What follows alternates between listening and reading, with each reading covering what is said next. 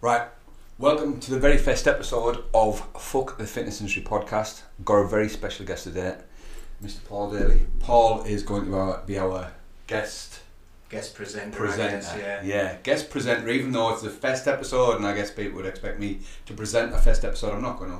I'm going to hand it over uh, to Mr. Paul Daly. Okay, so um, I'm here to find out a little bit about you and about what this podcast is about. So, why fuck the fin- fitness industry? Like you're in the fitness industry yourself. Yes, I'm in So, the fitness industry. so Yeah. why why fuck it? Why fuck the fitness industry? You know, I started this journey back in 19, 1990 something. Uh, 95 maybe, 94, 95. I was around about 18 when I, I first joined the gym. And as you do, you join the gym, and my brothers were always into uh, staying fit, karate, boxing mainly. Bro, Dave also worked out, so I remember he passed a, a few fitness magazines down. And from the very first magazine I read, you straight away you're bombarded with things that are just not true. No, so if you pick up, as you say, I, I'm a collector of uh, old magazines, fitness industry magazines. Every single one of the magazines is not. There's lies throughout that magazine, Mhm. lies. And to be honest, it's got no better. It's actually got worse with the rise of the internet. Uh, an industry that could be doing so much to help what is a real crisis amongst people right now, which is obesity. Uh, fuck the fitness industry is because an industry that can be doing so much is actually failing people massively. So like, you know, we're in your gym now. We're in the We are. Gym now, and it's a it's a cracking gym, and I'm a client here, I guess. A Yes. Client is that the right word? Client, Member. friend, Yeah, yeah. client friend. we don't call them members, do we? Members like gyms have members like. No, Yeah. We don't do members. Yeah, gym family. so I'm, I'm part of the gym family here, um, and it's been really interesting for me. And I've I what what you do is different from what other people do. So you've like you started this gym and everything, and you've you've got this different process. I think you focus a lot on the mental side of it. I- Funnily enough. That's well. This all leads into why fuck the fuck the fitness industry because the fitness industry sells complete nut of BS from from start to finish, uh, and whether that's no, if we're going to talk about no, we've got an obesity crisis now, and the reason that I want this podcast to be different is because when you listen to any other podcasts, they're the same mundane, monotonal, boring shite of diets, workouts, diets, workouts hmm. and to really help somebody because of the journey that I've been on myself, as you know, and now as you know, it wasn't a diet and a workout that was ever going to transform you. It was never a diet and a workout that was going to take you from the place you were to the place you are now. You know that yourself. Uh, this is my message to others. Uh, this is why I fuck the fitness industry because the fitness industry, like I said, it's getting things massively wrong, massively wrong. Okay, so before we go into what the fitness industry is getting wrong, Yeah. I've got my own opinions on that about about what they're actually trying to do, and basically, I'm, I'm sure we'll get onto the fact that it's probably more to make money than it is to help people. Yeah, yeah. Everyone's But, got everyone's uh, got an angle. Everyone's But let's let's talk about what your journey is because people won't know what you've gone through. Obviously, like you you're fit and healthy, yeah. um, you know, but you've gone through a variety of stages where you've it's funny because I knew we were doing this today, so I was thinking about this this morning. And you think like where I've come from, so born into no, I was born into poverty. No, let's be completely honest. I was born into poverty where I come from. Uh, we had very little growing up, other than I had amazing parents. I was a very thin child, and I guess being born into poverty and you, you don't have much like in my in my neighbourhood. When we look back now, if we look like if we look at childhood obesity, there was no obesity when we were kids compared to how it is now, but no, because of you know, various things, which I'm sure we'll get into. But we didn't have much. I was a very thin child. Uh, love sport, always love sport. I end up getting expelled from school when I was 14. And at 14, I weighed 8 stone. So my dad said, You're not going to roam around the streets causing havoc, becoming a tearaway. He bought me a, an old uh, weed weight training bench. Came with a plastic weight you have sand in. yeah, So dad bought me a weight training bench said, listen, when we were young, we all exercised, and it taught us discipline and routine. And he said, so that's what I want you to do. He said, you're going to work out every day, and you're not leaving this house until you've worked out. Uh, so that got me into into working out. Uh, at 18, I then went and joined a gym. I was still only 10 stone. Uh, so I joined gym when I was 18. Still very thin, 10 stone, like it literally pinched my skin, I was that thin. Uh, and then I fell in love with bodybuilding. I seen a picture of Dorian Yates, saying he just won his first Mr. Olympia. And it was a picture in the Sunday People. And as these newspapers do, especially like towards bodybuilding, they were trying to mock him for the way he looked and how big he was. And they had a page three gal comment that if she, she stuck a pin in me, he would deflate. That type of crap. but I just, I seen this guy that just stood there and he was, he looked strong, he looked dense and thick muscled. Like, I looked at the guy and just thought, I'm this skinny kid. I want to look like him. Well, I, I'm growing into a man now, I want to look like him. Uh, so I fell in love with bodybuilding took quite well to bodybuilding, seemed to put a lot of muscle really quickly. Despite your thin wrists, because I always like that story. Yeah, yeah, about so- your thin wrists. So I walked into a powerlifting powerlifting club. Uh, this is the first gym I started. It was Park Road Powerlifting Club, and it was literally like no. This there was a doorway on the street that lit this first floor building, and it was pitch black. And you walked up these stairs. And I'm not kidding you. You could hear the banging and clanging in this gym, uh, and you open the door and you got this whiff of just like man, just a man like sweating. I stuck my head in, and there was just bodies everywhere, and sweat and dust and plates all over. And this voice said to me, uh, "Son, you need to train." I'm like, "Yeah." In my little squeaky voice, he's like, "Throw a couple of quid in that bag, son. Get on with it. You need any help? Give me a shout." And it was just to me, they all look like giants. I'll never forget one of these guys says to me, uh, "What do you want to do, son?" So I seen a picture of this Dorian Yates. I said, "I want to, I want to be a bodybuilder." He grabbed me by the wrist and went, "No chance, son." He said, Your wrists are too skinny, you're never going to put no muscle on. I was like, Shit. Like, that wouldn't. What I'm going to do, this guy who looked like everyone else in that gym, carried a lot of muscle, is just told me I'm not going to do it. Well, I remember being at school and teachers telling me I wasn't going to do something. I think that's what got me into so many problems Yeah. at school. And I thought, you know what, screw you, pal. Screw you, watch what I do. Uh, and my goal from that day forward was I want to put as much muscle on as I can.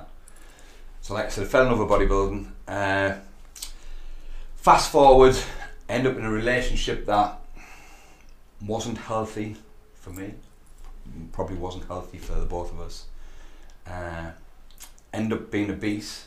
So this all getting big thing didn't stop with just putting muscle on. I then started getting a lot of body fat.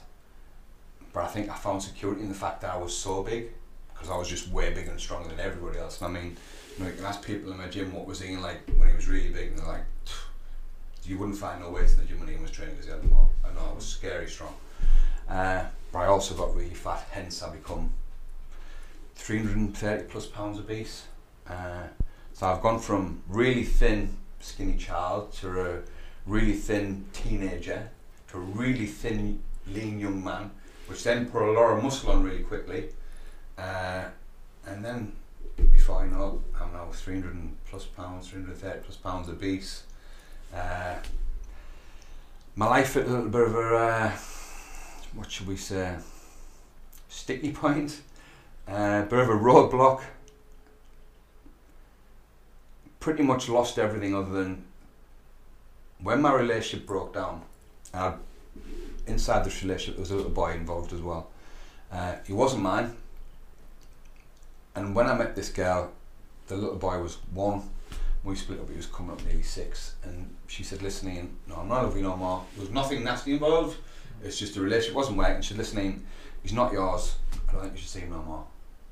Uh, so, literally, at that point, communications broke down. House got repossessed, car got repossessed, you know, there was debt involved. End up, like I said, losing everything, my family, my home. The only thing I had left, I'd actually bought that gym the same year.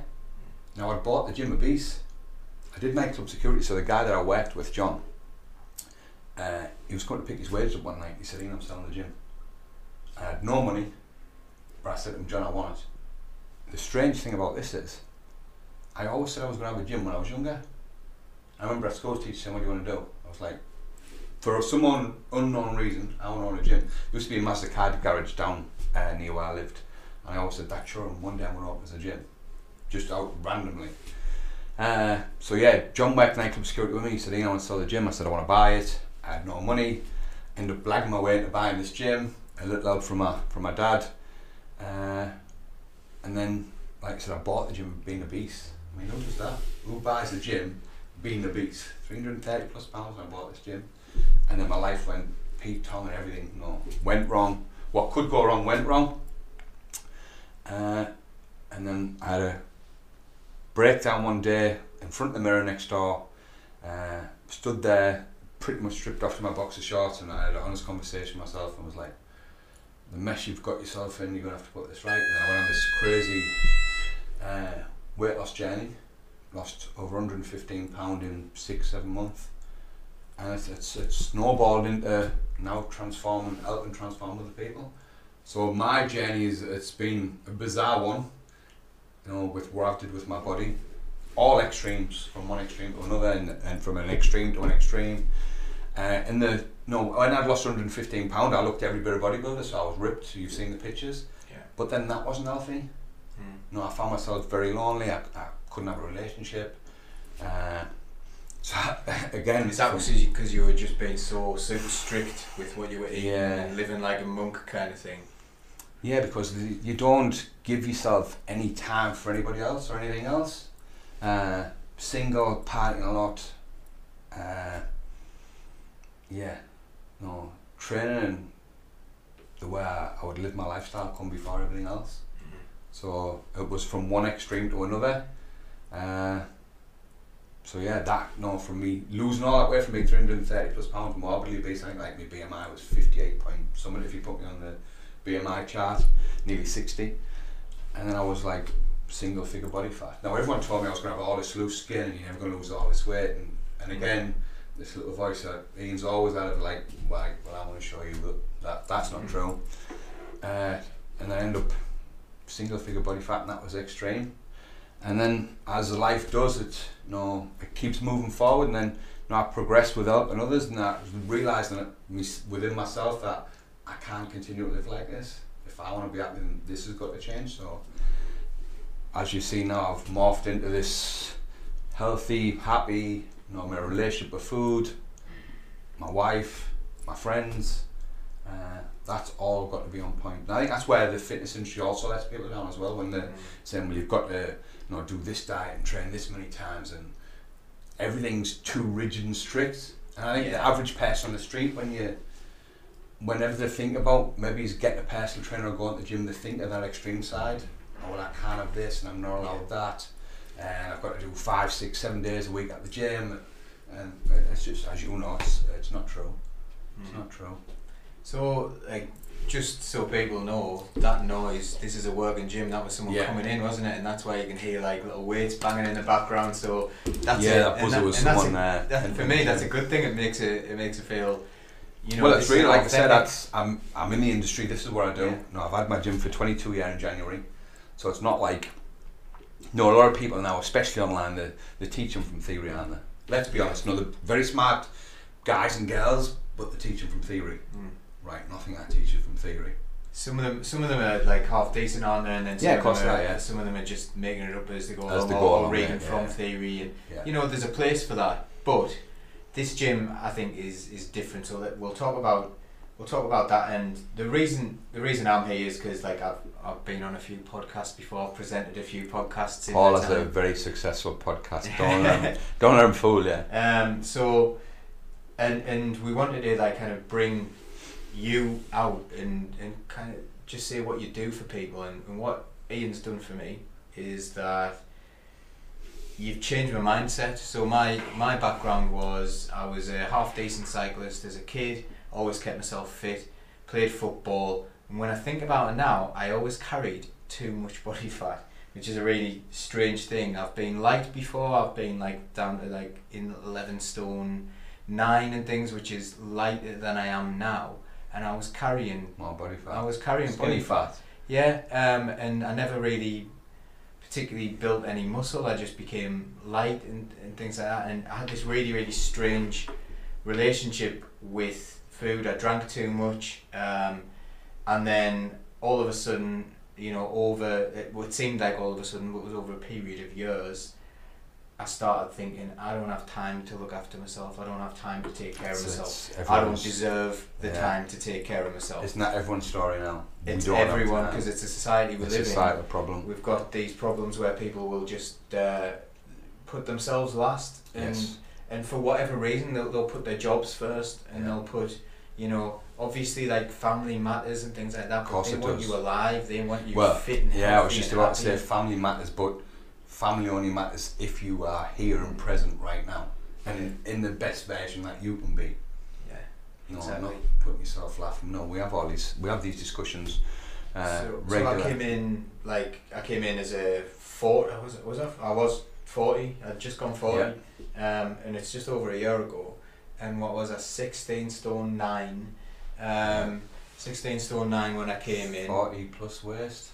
It was nearly that. Was like thirty nine waist. 39 inch waist. 39 waist and over time like my waist 26 at the minute and I'm 12 stone 6 and I've been down like you know we're, we're fluctuating we're gonna we're, we're- I'm quite happy with where I am Yeah. and stuff like that but what the big thing that you did for me which was really really different was and I wouldn't have done this on my own what I kept on trying to do is I would go in and I would train like I used to when I was fit I'd lost it and I wouldn't accept where I was Yeah. on any given day. So I would always compare myself to myself at my best or near to my best. So And every time I did a workout, I was absolutely crippled by that idea yeah. that I wasn't as good as I used to be, and then I'd stop and I'd give up. But instead of that, you kind of just said, right, we're just going to do enough. And you trained me to do enough. And now my enough is huge, isn't it? Like, what I do, I, I, what I'll you do right really- now is like crazy. But it's only been a year to get. This is a bigger societal problem, isn't it? That people are comparing themselves not just with their, their former selves, but they're comparing themselves with what they see now. And Mm. especially because it's, I'm not blaming social media, it's just easy to have access Yeah. to be able to do that. You know, everyone loves to like, it's social media's fault. It's not really. No, we still do it as adults, it's our responsibility. But it's easier to have access to that. And now it's a societal problem where we compare everything with everything. We compare ourselves to how we used to be, we compare ourselves with you know, maybe it's our friends that seem more successful than we are, we compare ourselves with people online that we don't even know. You know, look at that perfect body without realising the truth of what goes on behind them perfect bodies, which is no, no none of that's healthy by the way. And all these perfect bodies you see inside the fitness industry, none of it's healthy. You know, because we talk about it. And, and there's no such thing as a perfect body in the, No. photoshopping and stuff. And that's another interesting thing actually I'd like to talk about from from your gym's perspective. You'd think that like, you know, if when you walk into your gym, it's it's definitely a gym. It's almost Yeah. old school in its, It's feel. very old school. in, in its feel. Yeah. But then you come in and the people uh, diverse and there's there's a lot of women train here, like a lot of women train here. And there's we never get any of that thing that you see on social media all the time, which is people being ogled, women Yeah. feeling uncomfortable and stuff. And there will not, there will not be for one second anyone who feels embarrassed to come in and not know what to do. And there's always someone around who'll say, "Oh, you don't know what to do.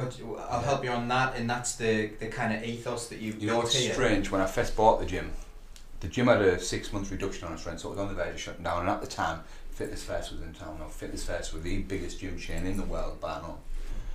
I remember someone had said to me, "You will never ever get girls to train that gym because they want cardio machines and not weights." Mm. And again, that inner voice, we'll see. Oh, I'm going to show you that that's not true because I knew then that everyone should have been working out. I mean, there's scientific literature now to say like the key to having amazing health and life now, especially as we age, is weight training. I knew that 22 years ago, Mhm. and I told people this 22 years. Ago. I'm not just saying it now. I said this then. I didn't need no scientific paper to tell me that. I already knew. I already understood that back then. So that's no. I said no. Women need to weight train just like men do, and the environment in this gym, as you know, the building's what 100 year old maybe.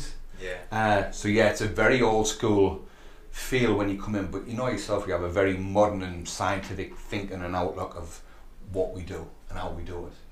Uh, so Yeah. someone asked said to me the other day, like, "What's your gym like?" I said, "The gym's very old school." I said, "Imagine like sort of Gold's Gyms Venice 1970 odd. I said, but they're mixed with a very uh, scientific and modern outlook on health and life and happiness. A little bit like uh, when when Rocky goes to train with Apollo Creed, and he goes back to like Apollo Creed's gym, and it's just normal, and there's no Yeah. like you know, there's no fuss, No. but everything's there, and the people are really like. I don't think they're friendly with Rocky at first. They give him a hard I time. give him a hard time. But no, like you yeah. know, that's not what. It's maybe it's not the best analogy. However, it's that kind of feel, you know, where it's a proper I think, gym, you know, proper work. I, working no, you know now, to join my fitness facility, you know, I, I don't announce it as a gym. I don't compare it with anybody, any other gyms. Uh, you know, I have a consultation with everyone. I had a consultation on Friday with a lady, and I said, literally, I meet everyone before they come in. Hmm. I said, so like, if you do not fit in, you're not getting in because I'm protecting my people, my gym family, I'm protecting the environment around them, I'm protecting the energy around them. Uh, and you have to remember, people that come here all want to be healthy and happier. So Yeah. that's got to be protected. Mhm. No, and again, and this is when I say what my fuck, fuck, fuck the fitness industry. Look what the fitness industry doing is it's creating. You take the the big chain gym models. It's the exact opposite of what we were talking about. Yeah, they don't want people to attend, No, do they? that's they want right, people to have memberships and don't Yeah, come, whereas right. you want everyone to come, and you're like a bit like you know that. That's the only time I've ever seen you really go hard on people. It's when they're not coming, they're not tracking the food, they're not tracking the the calories. No, You'll you tell know, them that they need to do that. If they're coming they tell me they are unhappy, and I say, listen, this is the blueprint, not just that I've used, but thousands of people has used over 22 years, from mums, dads, athletes, amateur athletes, professional athletes, former Olympians. I say, listen, this is the blueprint. This is what we do. This is what I would like you to do. As you know yourself, I do not tell no one you must do this. You must do this. You must do that. I don't tell them that. I say, this is what I would like you to do if you want to go from here to here. But it's on you to do them things. Hmm. Right, well, if you tell me you're unhappy, you're overweight, you want to lose weight, you're unfit, you want to improve your fitness, and I say, do, I would like you to do X, Y, and Z, and then you don't do it, right, as an adult, you've just lied to me, yeah, and now, now we've got problems. No, that's, that's when I, not so much lose my shit, but like, my patience is tested, hmm. because they've told me one thing as an adult, and they're doing the exact opposite, and for us to ever make any progress, that has to change. yeah. I think one of the things I think I learned as well was you know if I have a day where I eat more. And I do something more. Just track it anyway. Just Be honest with yourself. Just stick it in there and be like, yeah, I ate like 500 extra calories that I didn't need. I think people, do- and this is part of the problem, isn't it? Again, part of the problem with the fitness industry. is People are so up on diets, Mm. and we all have all these so-called industry experts, and all they harp on about is diets, workouts, diets, workouts, diets, workouts, and it's like this. That isn't helping nobody. It's not helping general You, population. and when you say diets, you don't mean like what people eat. You mean a specific diet, like whether that's the Atkins diet or whether that's like keto or whether that's like. I think anything. people have to understand that their, their eating habits are their own. As you found out, your eating habits are your own. I didn't tell you, Paul, you must eat like this. I said, listen, this is your energy requirements, Paul, for what you want to achieve. Uh, your eating habits are your own to fit inside that. And Yeah. we're not going to take you from where you are now, eating the way you are, and saying, right, we're going to go all the way over here. The, the trick was is to say, right, Paul, understand your energy requirements. How you're eating now fit them into your energy requirements. And then you know yourself, we all know, as adults, we should be probably making better choices.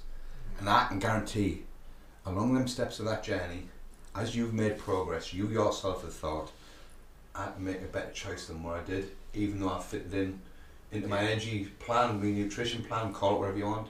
You still knew that, well, I can actually do that a bit better.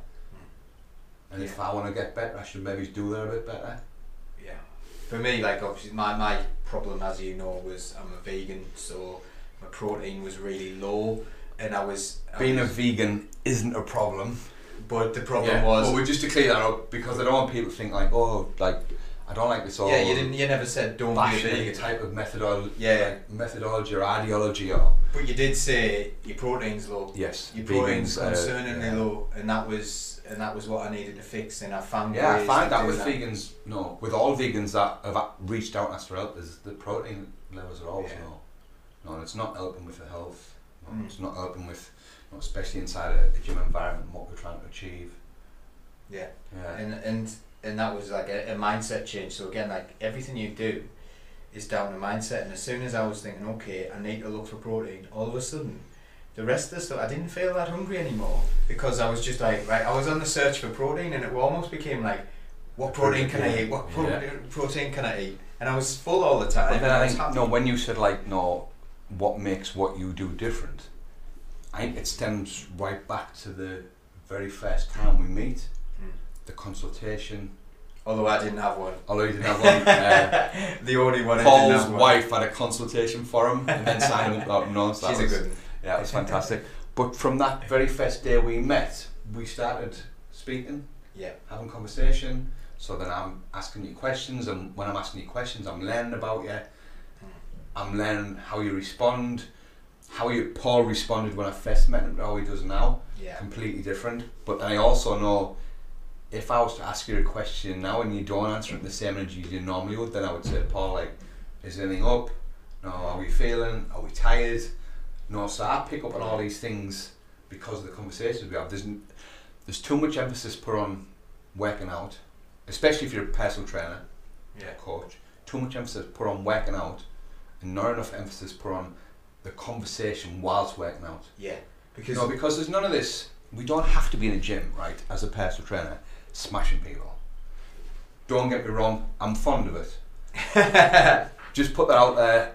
I love hard work, really do. But in the the right setting, the right context, uh, can be fun.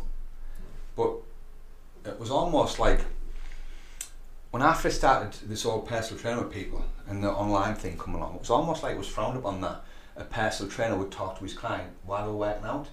Mm. It was almost like, well, you know, especially with these some of these industry bigwigs, like that person's paying you to train them. You shouldn't be talking whilst you're training. And I was like, how are you ever going to get to know a person if you don't speak to them, you're not getting to know them? So that always sort of rubbed me up the wrong way. Like you had these big names in the fitness industry saying that like these people are paying for your time. Count the reps for them and count the sets the sets for them. And I was like, count the fucking reps and sets. I'm like, why would I do that? They're an adult. If I say, listen, I want you to do 10 of that, 15 of this, 20 of that, do that three times. As an adult, if I should do that, you should do it. I shouldn't have to be there counter for you. Uh, but then you know the the conversations, the time that, that frees up in between sets, wherever we're doing, that's where we make real progress. Yeah, and you you've never like been for me. I don't know, like you diff. I notice you are different for different people.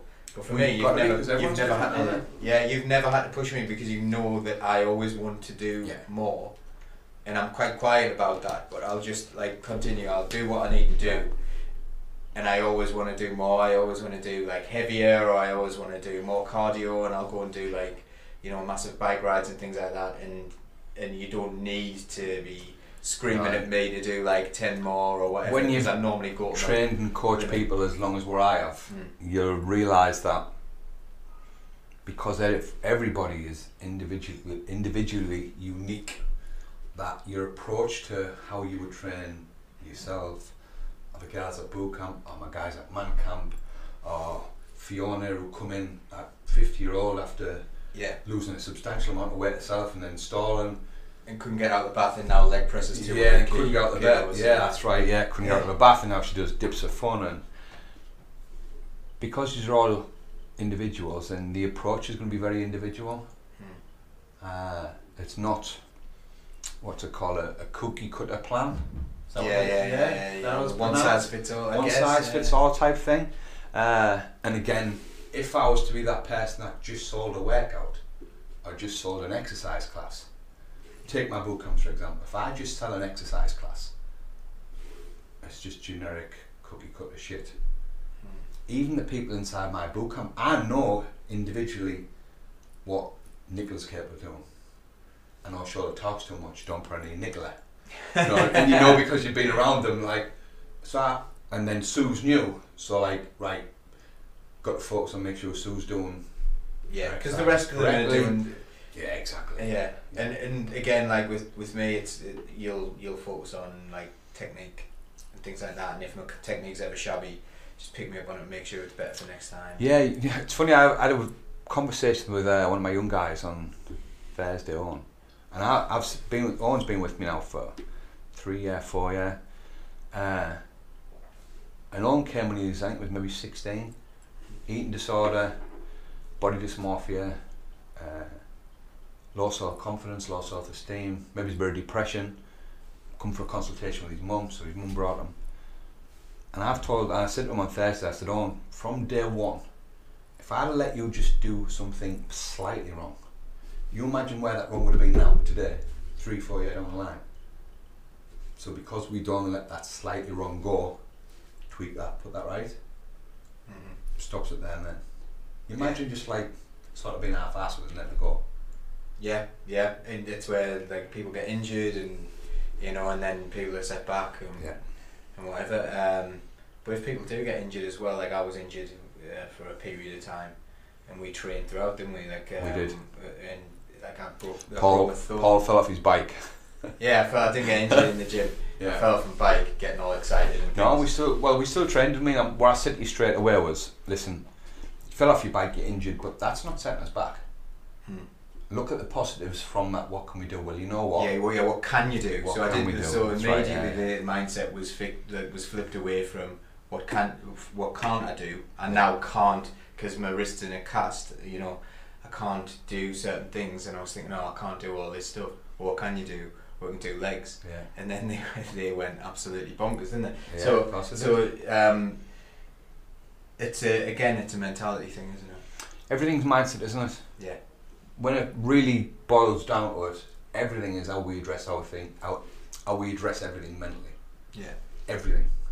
Whether it's physical health, emotional health, mental health, whether it's uh, eating habits, whether it's uh, relationship, you know, habits or things that happen inside a relationship. You could come in and say, you know, and you're like, oh, I'm gonna get along with a wife, or and then you That, would say, I never say that. not that you would never say that. but I'm saying you could come in and say, I'm having problems Yeah. in my relationship, and I'm like, so what are you doing now that you weren't doing when you first met? and Everything was amazing. Mm. And they're like, oh well, you know, we stopped doing this, or stopped doing that. I was like, well, that comes down to mentality thing, doesn't it? Yeah. Go back to doing it, go back to doing things. But it's because we, our mentality changes when almost like, you know, when they say, oh well, I'm content, or I've got comfortable, like. To me, that's a slippery slope when someone says I'm content or I'm comfortable. Mm. It's almost like, well, we're accepting that we should then not get no better. Mhm. We should stay where we are. Well, the only problem with that is life and time ain't static. It, it's moving on. It's that whole thing of like if you're not moving forward, you're going backwards. Yeah, it is. Absolutely, yeah. Yeah. I think, no, if we just had the outlook of what can I do to constantly improve?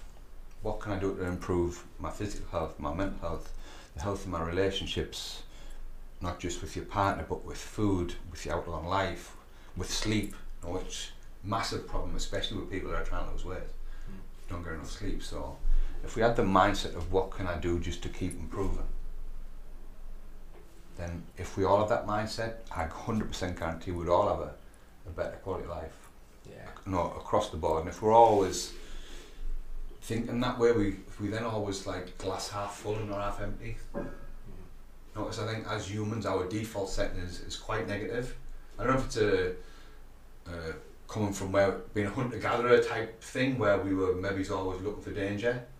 But I think as humans, our default set is Yeah. quite negative. I think that's the, the glass half empty thing.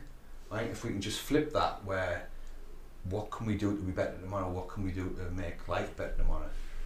Yeah. yeah, this life may have thrown a curveball at me, but what can I take out of that? Yeah, this is me now. to move forward. This is me now, and that, that's the reality, isn't it? And I think Yeah, that's yeah. what you got me to do. You got me to accept reality. That was who I was now because I was pretending I was something that I used to be. Yep.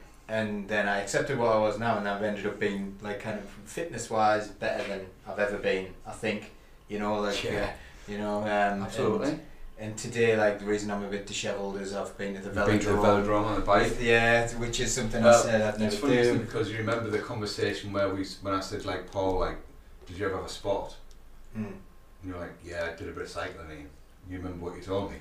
Yeah, that I'll never, I'll never do it again. I had given up on the idea that I was Yeah. ever going to do it, and now like I'm a, I'm a qualified coach. I'm coaching kids regularly, and um, and But you see how that boils back down to mindset. Do you remember I said to you? Yeah. We'll see about that. When you said, oh, I'm never going to cycle again. yeah, And I said, well, we'll see about that. and yeah, and then uh, Because I knew if we could get you fit and healthy, no, bring your body weight down, build your strength up, get your fitness back up. When you tell me you've got a passion for something, when you love doing something, if you were in a, a physically better place to then be able to do that, that itch, that itch is there. It's gonna no, it's gonna come back. But then, when you're physically fit and healthy, your mindset. You think what it takes to become fit and healthy. Your mindset, your mental health's got to improve. Yeah. Yeah. No one dad told me like, you're 14 year old, just been expelled from school. No, wasn't big, wasn't clever. You're not getting out of this house until you've trained every day. Because training taught us, you know, to have some self-respect, to to have a routine. You know, I guess working out sort of builds that mental toughness and resilience because you challenge yourself with heavy weights. Dad knew what he was doing.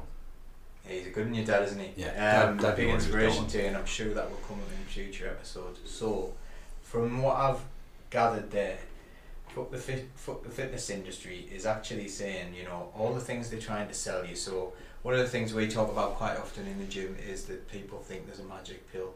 So a lot of the time, like, so since I've lost weight, looking better, um, and what have you, people say, "Oh, what have you done? What have you done?" Now that mixture of things, it's very, very interesting that people say. A lot of people, when I'm wearing baggy clothes, they'll say, "Have you got an eating disorder? Have you got anorexic?"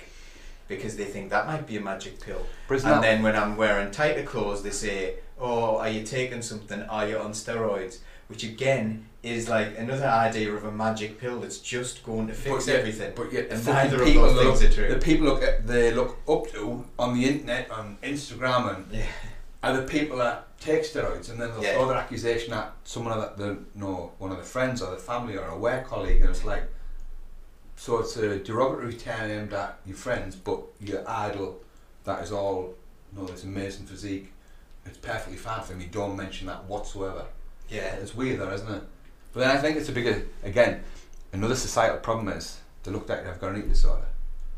Well, th- there's a big problem there because like you look at photos from the seventies and things like that, and I think I would probably be above average build. People would be thinking I would be the big guy. Yeah, yeah. And now they think I'm, Oh, the- if you look they at think I'm the like, skinny guy. if you look post 19, oh, sorry, pre 1980, you look at pictures pre 1980 when obesity just wasn't prevalent whatsoever. Like, yeah, people were just like, normal, thin, like, Mm. not everyone worked out, but no, like said, there was no obesity. Where if you we stuck you in now, like who's the dude with the shoulders and the chest, the arms? Like, could you work out? Yeah, Yeah. someone said you got an eating disorder. Yeah, they think I'm too skinny and like you know you Bro, you've lost too much weight. Nobody ever told me when I was three hundred and thirty pound, other than my sister, that told me I was fucking fat because we have like this love hate relationship. Uh, nobody else told me. My sister told me. Nobody else told me.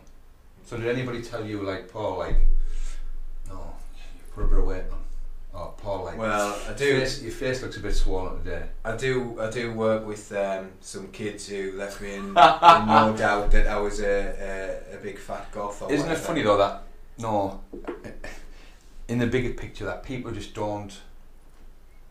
They won't bring that up. It's almost like it's accepted. Well, you can be overweight. It's totally normal. But as soon as you lose weight, like if you've got an eating disorder, Yeah. or are you taking some type of performance enhancing drug because you look good? That was one of the more the one of the more challenging things actually for me was the way people reacted and you're like why do you keep on talking about how I look I'm not even doing this for looks I'm, No. I'm doing this for for health reasons and it, it kind of was a bit uncomfortable that Well, again, because we have this, you know, this billion dollar industry that's pushed this superficial thing. hmm It's in our faces twenty four seven. Is that like you've got to look? If you work out, you've got to look like this.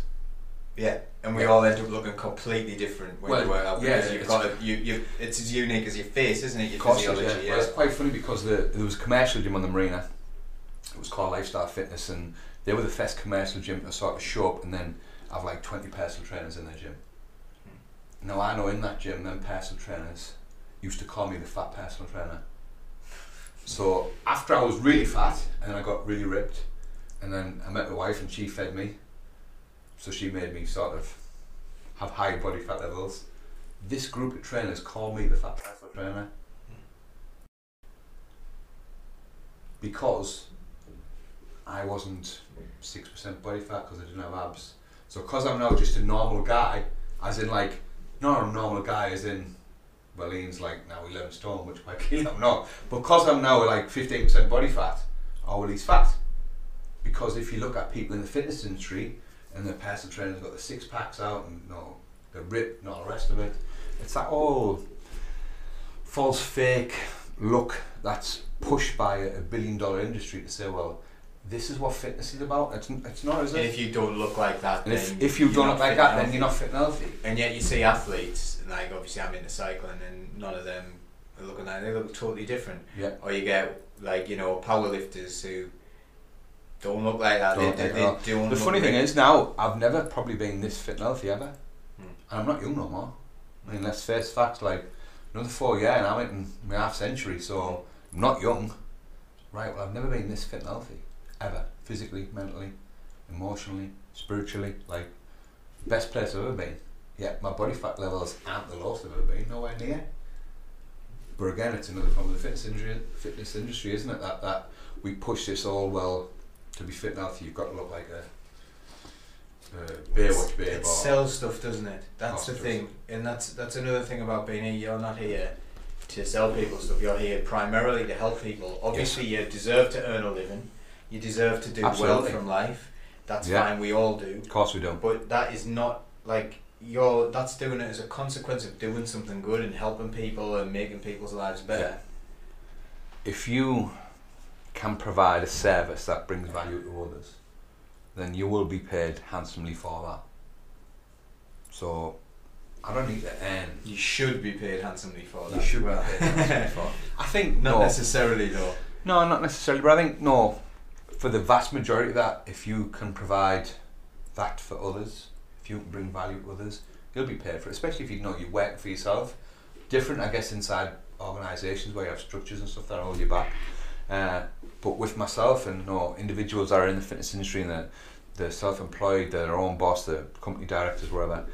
If doing it for the right reasons and you're bringing value to people, I mean doing it for the real right reasons, then of course you should be paid handsomely for it. Hmm. No, you know yourself. I give up a lot of a lot of time for other people, and it's funny because when COVID hit, or right before COVID hit, I would think nothing of putting seven days a week in. So if you're sitting like, I can't train because now I only train clients mainly Monday to Thursday, and I won't train no on Friday, Saturday, Sunday. Back then, if you were saying, can I do Friday, Saturday, Sunday? I said, yeah, no problem. Hmm. Not thinking like, well, what's Mrs. Glasgow planned for the weekend? I just like, yeah, we doing it. And then COVID it, and all of a sudden, like, the government comes on and just got bosh, like, your gym's closed, like. And it made me reevaluate, oh, how much time am I giving to everyone else? No. Is it really worth earning X amount to then lose X amount? Like we said at the beginning, like, no, family means everything. When you're there and you're present, Yeah. you're healthy. Uh, so that, yeah, the old COVID thing made me reevaluate. Uh, and now I've got a nice balance, as in, I still get to be able to help people. I still have a lot of free time to do things that I want to do with people that I want to do them with, things that I enjoy doing. That's important. Hmm. Uh, that's real health. Yeah. No, it's not nothing to do with having a six pack. Know what I mean? Yeah. Nothing to do with having a six pack. Yeah, it's it's it's being mentally healthy as well Yes. as everything else. And I think, But I think right now we've got a mental health crisis. Like it's never been more important that we really admit like what does it take to be really fit and healthy Yeah. across the board. Not just when we talk about being fit and healthy, you look at someone go, oh, he's got muscles or he's got abs or that babe's hot in a bikini or no. When we talk about health now, it's like physically healthy, mentally healthy, across the board. No, business, careers, families, relationships, relationships with nutrition and food. Someone gone, come leaving. Mm. Uh, so I think across the board, we have when we we talk about health and fitness, we should cover everything. No, and you know that's my approach. That no, I wouldn't want someone to go look at me when I know mentally they're suffering. No, it's not important that you look a certain way if your mental health's getting left left behind. I think that was one of the problems that I found that when I was ripped, my mental health was getting left behind. yeah. I think I was in probably in a really bad spot.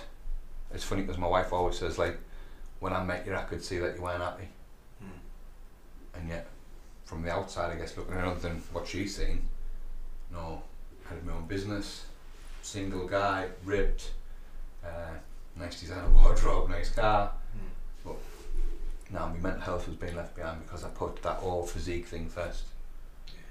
And again, no, because I don't teach from theory, I teach from experience. This was all meant to happen like this. No, I'm under no illusions that like these lessons were not there for me to learn from. So you talked about like all those different. like, You've got the mental aspect here. You got the physical aspect. You've got your nutrition as- aspect. I'm sure in future episodes you will talk about Jim Grill, which is a, a nice, New business, nice little uh, venture. venture. Everyone yeah. should get themselves there because uh, the food is absolutely amazing. It's been getting great reviews and it's all yeah. calorie checked and healthy, Right. full of protein. Yeah, I think uh, there's been this big thing, hasn't there, since the government announced that we should put calorie totals on everything.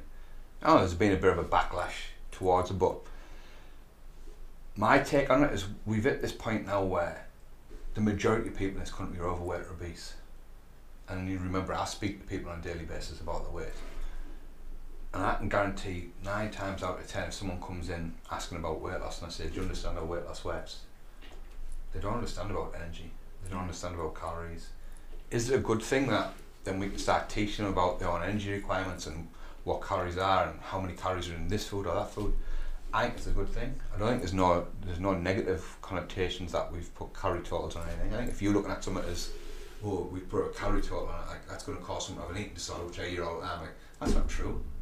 Because you No, put a calorie yeah. total on something does not cause an eating disorder.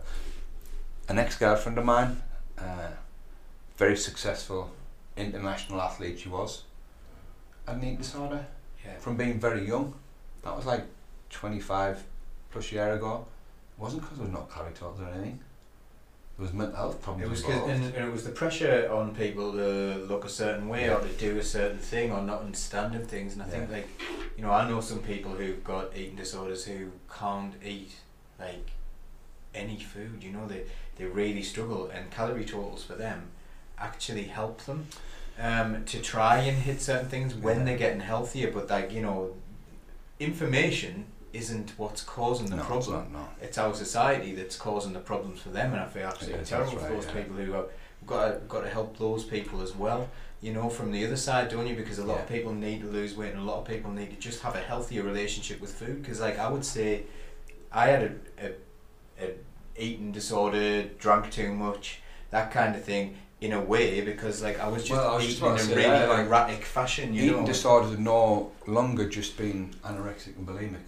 Mm. Eating disorders now come in many, many fashions. Uh, having a terrible relationship food, with food, looking at certain foods and saying I'm not allowed to like touch or go near that that food Yeah. group. Like Yeah, and No. as much as mine was like like I'm saying an eating disorder, it's not a classified eating disorder and people have real genuine problems. But I Yeah. certainly had a ridiculous relationship with food and I had some real mental Well, problems about it's funny. food. So my ex girlfriend, when I found out that she had an eating disorder, it was always under control when she focused on knowing what she was eating. Hmm. and she was one of the first to encourage me to more look at your overall calorie intake. Because back then it was just like, am I getting enough protein? I my workouts. I'm younger, my genetics has let me get away with certain things. And she said, no, you know what, you should actually focus on like, no, your overall calorie intake, how much fat you're taking in. Uh, and when she was doing that, she always had a her eating disorder was always well under control when she was focusing on doing the right things. Uh, so, like you said there, it actually helped. It actually helped her. Yeah. Yeah. And when it comes to eating sensibly and eating, you know, I would always try and eat barely anything like under a thousand calories a day, that kind of thing. Oh, and, that kind of thing, and you've never ever said anything like that. It's always been a really healthy amount of calories, something Yeah. that's really sustainable long term. well, it's not. It's like again, no. So then we, the fitness industry talks about diets, doesn't it? Look at what are the fitness industry push like. We've seen them all from 500 calorie diets, 800 calorie diets. Like, I think the NHS at one point were pushing a, an 800 calorie diet. It's insane. Mm. It's Completely insane unsustainable. You taking Torture. Well, you're the obese people. Let's. T- I'll take myself as an example. If I was 330 pounds, I was polishing what, 10,000 calories a day off. Maybe. for Let's eh? just say. well, let's just say fat Ian was putting 10,000 calories a day. in. and then NHS come along going eight, eight, 800. Is that sustainable? I'm doing 10. Then NHS have just told me to do 8. 10,800. 10,000. Is that sustainable? What if they just said, you know what, Ian, I was about to just cut back. Move a bit more, eat a little bit less. And the fitness industry hates that, by the way. Oh, move more, eat less. Guess what Fat Ian did to start losing weight? Moved more, ate a bit less. I always remember you saying to me, "What would you do with a dog? If a dog put on weight, you'd feed it less and you'd take it out for more walks." You would? Uh, there's nobody can actually sit there and tell me that. That's that's not what they would do. So you wouldn't be like, "Oh, I think I'm going to give, I'm going to put it on a keto diet. No. I'm going to do intermittent fasting with my dog." You know, that's just preposterous, isn't it, when you Yeah, think crazy. about it. It's crazy, but again, no. Boils back down to what do the fitness industry sell? Hmm. What does the majority of the fitness industry Yeah, sell? Yeah, because there's always something along there like, "Oh, this is keto. This is keto. We'll we'll sell you that." Or this is like. And again, it's everyone coming from an angle because the no, they've got something to sell. The it's it's money before people's health. It's money before people's happiness because they think that money's going to make them happier. And I guess those that sell this type of junk probably haven't got a good relationship with relationship with themselves and think everything just comes around about boils down to money and money's going to make me happy and with a life experience we know that's not true. Mm. We all know people that have got a lot of money and they're not happy. Yeah. I've been involved in coaching programs with men. I was in a coaching program with some guys about three year ago, a bit longer, and one of the guys inside this program earned two hundred million a year. I don't think you can earn that much to be honest, but Yeah. like uh, you got it. He had contracts with the US government. Mm. No, so this coaching program was for men around the world. Uh, and when he was asked, like, so what you I'm going to be this year? He said, money's not a problem with me. It'll be 200 million this year. He said, but I hate myself. I'm drinking every night. I'm smoking. I'm massively overweight. Sleep in separate bedrooms with my wife. My relationship with my kids is terrible. He said, but you know, from the outside looking in, be successful, you know, Mm. nice home, plenty of money. He said, I'm not happy. I was just like, wow. And it's mad because inside this group that uh, I was involved in, there was all types of men.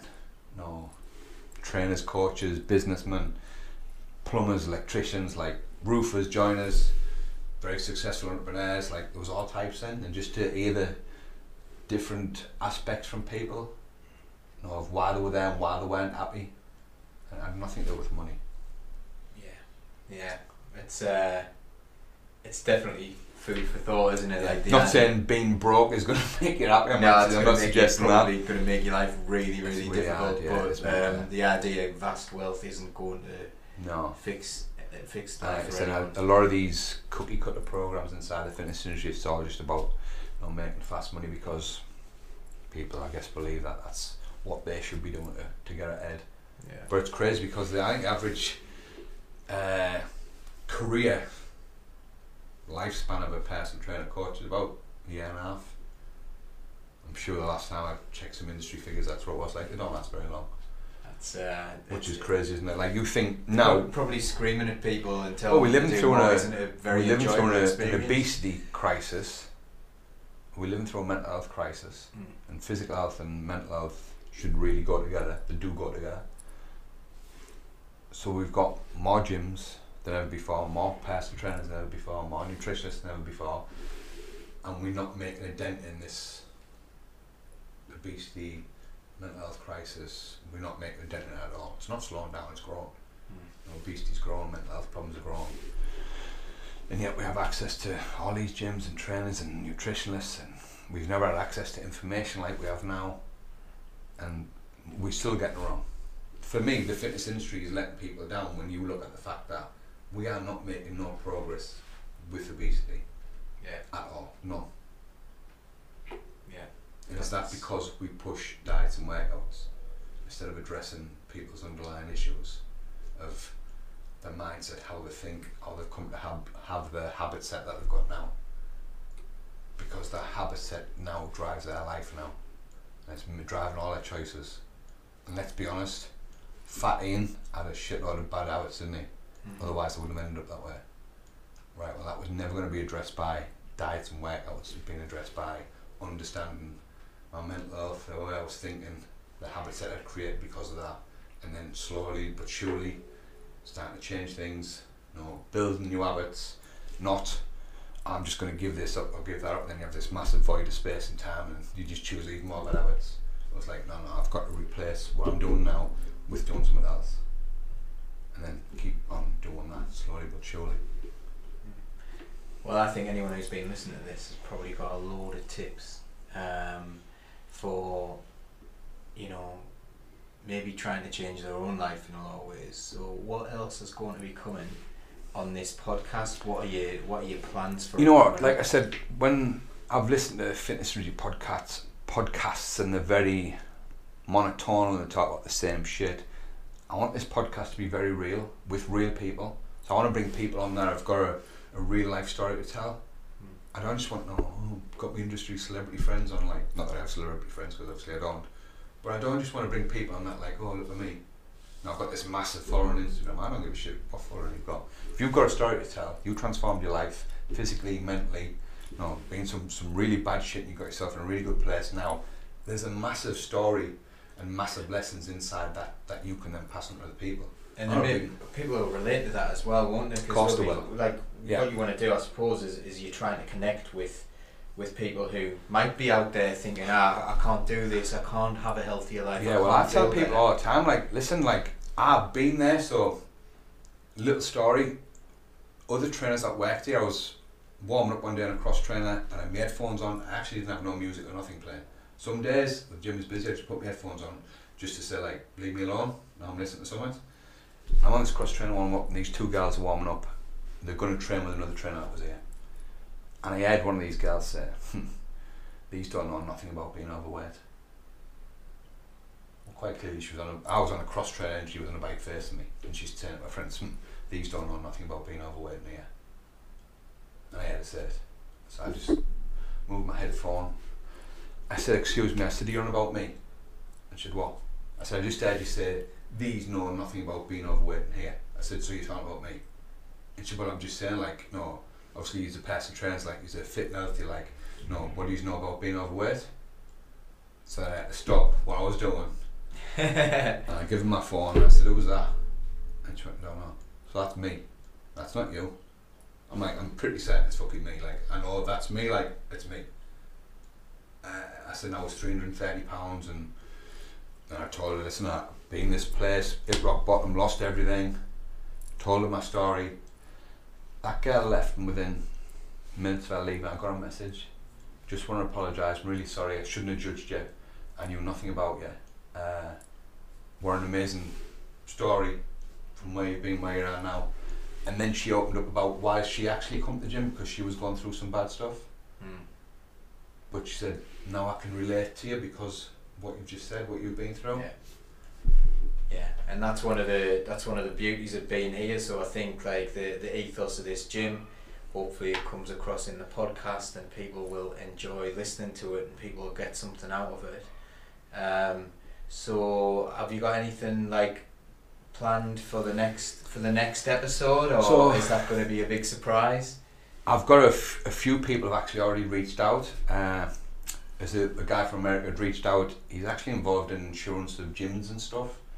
Uh, so he said he's got some great stories to tell us about from the insurance side of what's happening inside gyms. So I'm fairly certain he's got some good stories Okay. uh, there. But like I said, I, no real plans other than I want to bring real people on. Mhm. I want to bring bring real people on that have got a real story to tell.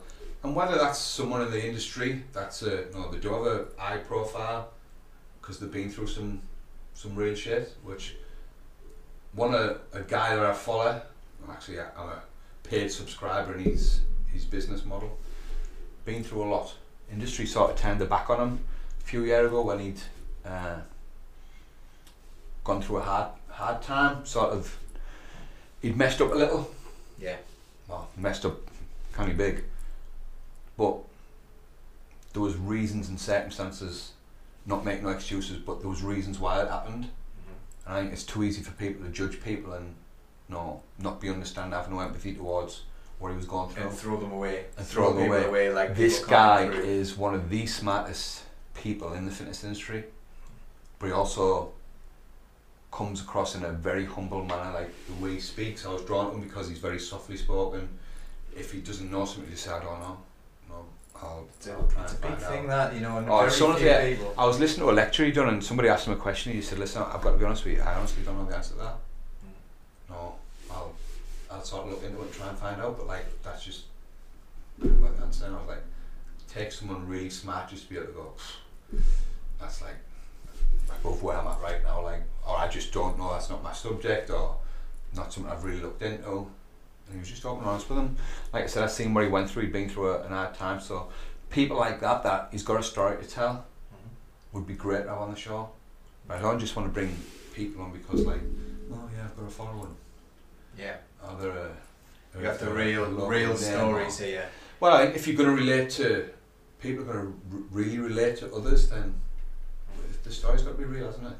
Yeah. There's no point bringing on just because like, oh, seeing this person on like this TV show, that soap, or no, what would be the point in that? No, so you bring a say we bring a reality TV star on because now they've got a massive following because the internet and I'm like, yeah, look at me, and I was on some reality TV show. And what's your story? Oh well, yeah, like just like I work out and I'm ripped and oh here we go. Yeah, it's that same shit, isn't it? Look Yeah. at me, I'm ripped. I work out. So I don't want to be that. I want to bring real people on that've got real stories to tell that can really uh, connect with people listening and watching. So, if people wanted to get in touch with you, if they had a story, how can they do that? Right. If you go to the website, I believe it's fckthefitnessindustry.com. Would have to double check because it's all new. Uh, I'm sure my email address is on there. There's going to be some contact details on there. Put it in. well. We can put it in the description. Yeah, We yeah. Put it in the Yeah. description. But fckthefitnessindustry.com. I'm Yeah. fairly certain that's where it is. Or Twitter, anything like that. No Twitter as of yet. Socials are also to be set up. Uh, but they will be there. I mean, you can find me at all my channels, Ian Glass Fitness. Yeah. No, that's me. So if you've got any questions whatsoever, Twitter, Instagram, Facebook, uh, Ian Glass Fitness. Like I said, the podcast is going to be its own thing, so I'll have its own channels eventually set up. Brilliant. Uh, Well, it's been an absolute pleasure, Ian. I hope uh, I hope it's been a painless experience. The first one, you know, we we uh, we been did good. this. We did this to get you out, and I think I think your personality came out during the during the podcast, which is exactly what we want. It is. We want people to be able to say, you know what, listen to that guy. Actually made a bit of sense. I'm gonna have a go at this. Like, um, if that guy was in that spot, like, if he can do it, I can do it. If he, Ian said like, well, he was overweight and he started moving a bit more, I a bit less. Yeah. And my dog's overweight, and I'm overweight, so I'm gonna walk the dog. I need a bit less. I'm feeding him a bit less. And listen, we're making progress, aren't we? And if we can help people, then helping people, helping others is always the right thing to do. Brilliant. I think that message has come across loud and clear. This has been Fuck the Fitness Industry podcast number one. Yes. Well done, we've done it. Happy days. Take care, and we'll see you all uh, next again time. next time.